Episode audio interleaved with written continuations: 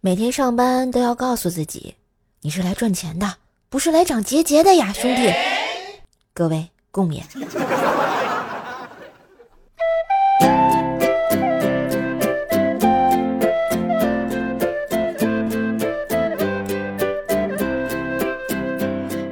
嗨，我亲爱的男朋友、女朋友们，大家好，欢迎收听《上班不生气，快乐萌萌的怪兽来了呀》。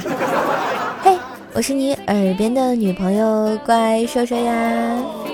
喜欢节目别忘了订阅、点赞、留言、送月票、五星好评支持一下喽！你们知道什么是懵懂吗？就是朦朦胧胧，不太懂。这不有一次啊，这个薯条啊去做盲人按摩，按摩师傅一边按一边说。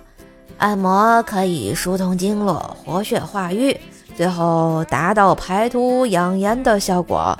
呃，好了，背部按完了啊，那个转个身，我再按前面。薯条无奈地说：“师傅，你按的就是前面。”其实吧，这老婆饼里没有老婆，鱼香肉丝里没有鱼。所以胸衣里没有胸也是情有可原的，是吧？那个条条。上周啊，薯条的同学给他发了喜帖，邀请他当伴娘，还给薯条说让他再推荐几个，还指定要胸小的。条就非常的疑惑，问为什么要胸小的呀？结果他同学说：“嗨，结婚大吉之日，大胸不吉利，不吉利呀。”特喵的，这就是他选中薯条的原因。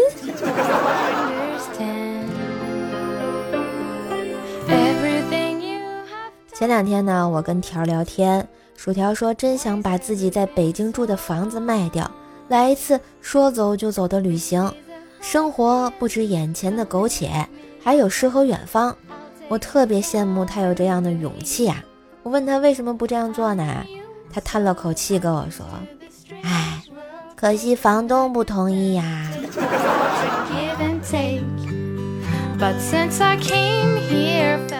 现如今是男多女少，很多男孩可能会找不到对象，所以女孩子们是不是就要多找几个老公啊？结束他们痛苦的单身生活，就先找六个吧，三个赚钱，三个做家务带孩子，周一到周六轮流来房间，周日休息，这小日子过的。合不拢腿呀，是不是？都流口水。不过单身的朋友们也不要气馁啊！如果能顶到一定年纪不结婚，老家的同龄人逐渐就开始该离的离，该家暴的把家暴了啊，该乱搞的乱搞了。院里的长辈带三四个娃还要烦恼，子女的家庭矛盾也差不多快崩溃了，然后就没有人再关心你为毛没有结婚了啊！这男孩子嘛，经常说我在最没有能力的年纪遇见了最想照顾一生的人，实际上就是雄性激素最多的钱最少的时候遇见漂亮姑娘，想跟人家过那啥生活？哎，要不然你怎么不去养老院当义工呢？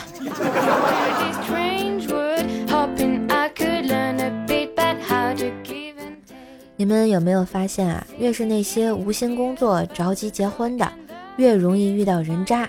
反倒是那些从容不迫、一心想着提升自己的，最后毫无疑问都单着呢。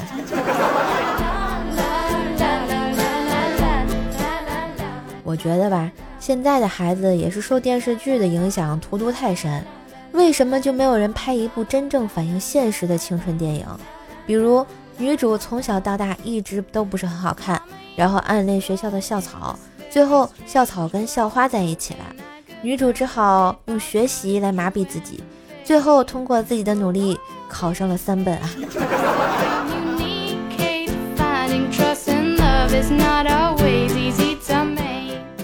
突然呢，想到那个时候啊，认识第一个男朋友，对他呢不大满意，总是爱答不理的。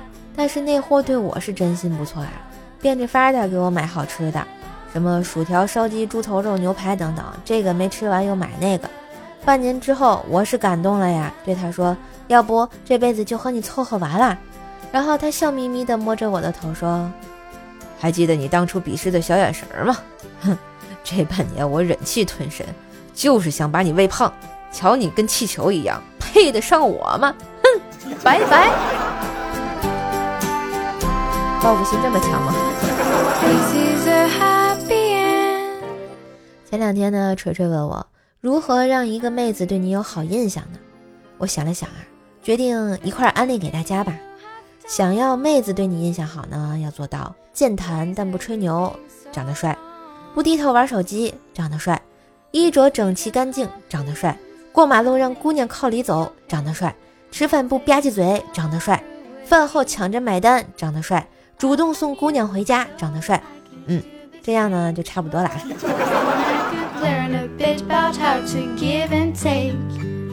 其实怎么说呢？你说历史上啊都是这样的。你们看，古时候呢，男子上门提亲，若是长得好看，姑娘满意，就会一脸娇羞地说：“终身大事全凭父母做主。”如果长得丑不满意，就会说：“女儿还想孝敬父母两年呢。”古的时候呢。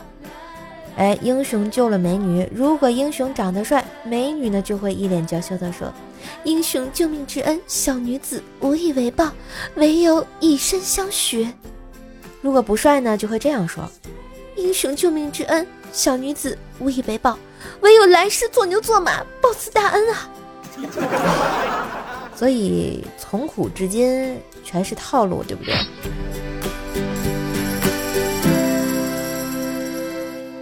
早上啊，我在这个面馆吃面，看到一个女的拧开冰柠檬茶就喝了一口，看了一下瓶盖，说：“老公，再来一瓶是什么意思呀？”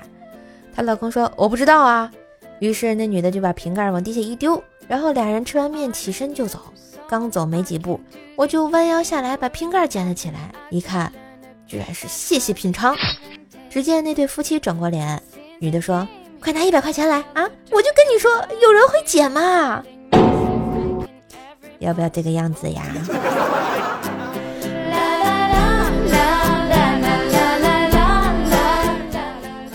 前两天啊，我带怪小兽呢逛街，遇到了锤锤。那天锤锤穿了新买的衣服，还跟我们嘚瑟说，感觉自己瞬间帅了几条街呀。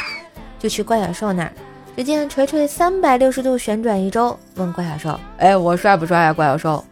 只见怪小兽瞪大了双眼，半了天，然后才说了一句。锤锤哥哥，你看起来怎么那么像熊二呀？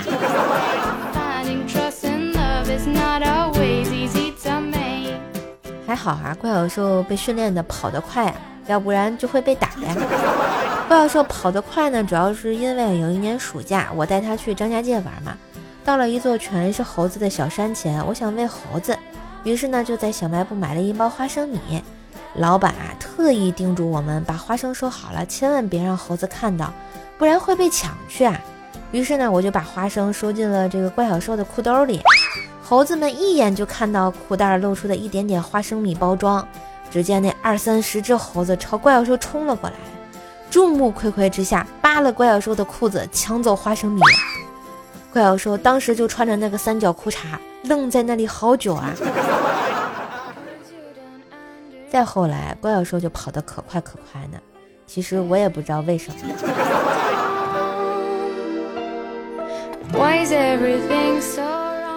那天呢，我下班回家，心血来潮，我决定炒个豆芽吃。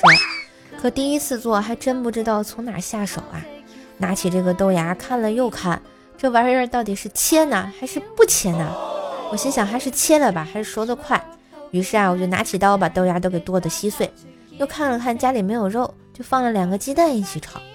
正在这个时候啊，条来我们家，看到我正在吃饭，一副特别惊讶的表情，问我说：“瘦瘦，你这是做的蛋炒饭？”我一脸得意的说：“不对不对，你再猜。”然后条一脸惊讶的表情说：“那是蛋炒蛆。”我说：“条啊。”你能不能想点好的？话说呢，怪小兽四岁的时候读书，书上说布谷鸟会把蛋下到其他鸟类的窝里头，那么其他的鸟啊就会以为是自己的孩子，把孩子抚养长大。这时候怪小兽就会说：“爸爸，布谷鸟好聪明呀。”然后我爸开玩笑说：“对呀，我也要学这个布谷鸟，把你这个小捣蛋送别人家去。”这个时候，怪小兽突然一脸正经地说：“嗯，也许我本来就是别人放在你家的呢。”在一旁拖地的我妈吓得拖把都掉了呀！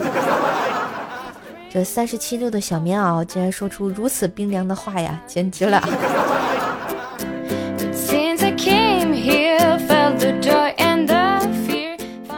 嘿，今天的怪兽来啦，就播到这里啦，感谢小伙伴们的支持。希望你们喜欢，在不开心的时候，在生病的时候，在难过的时候，都能给你一个开心温暖的安慰哦。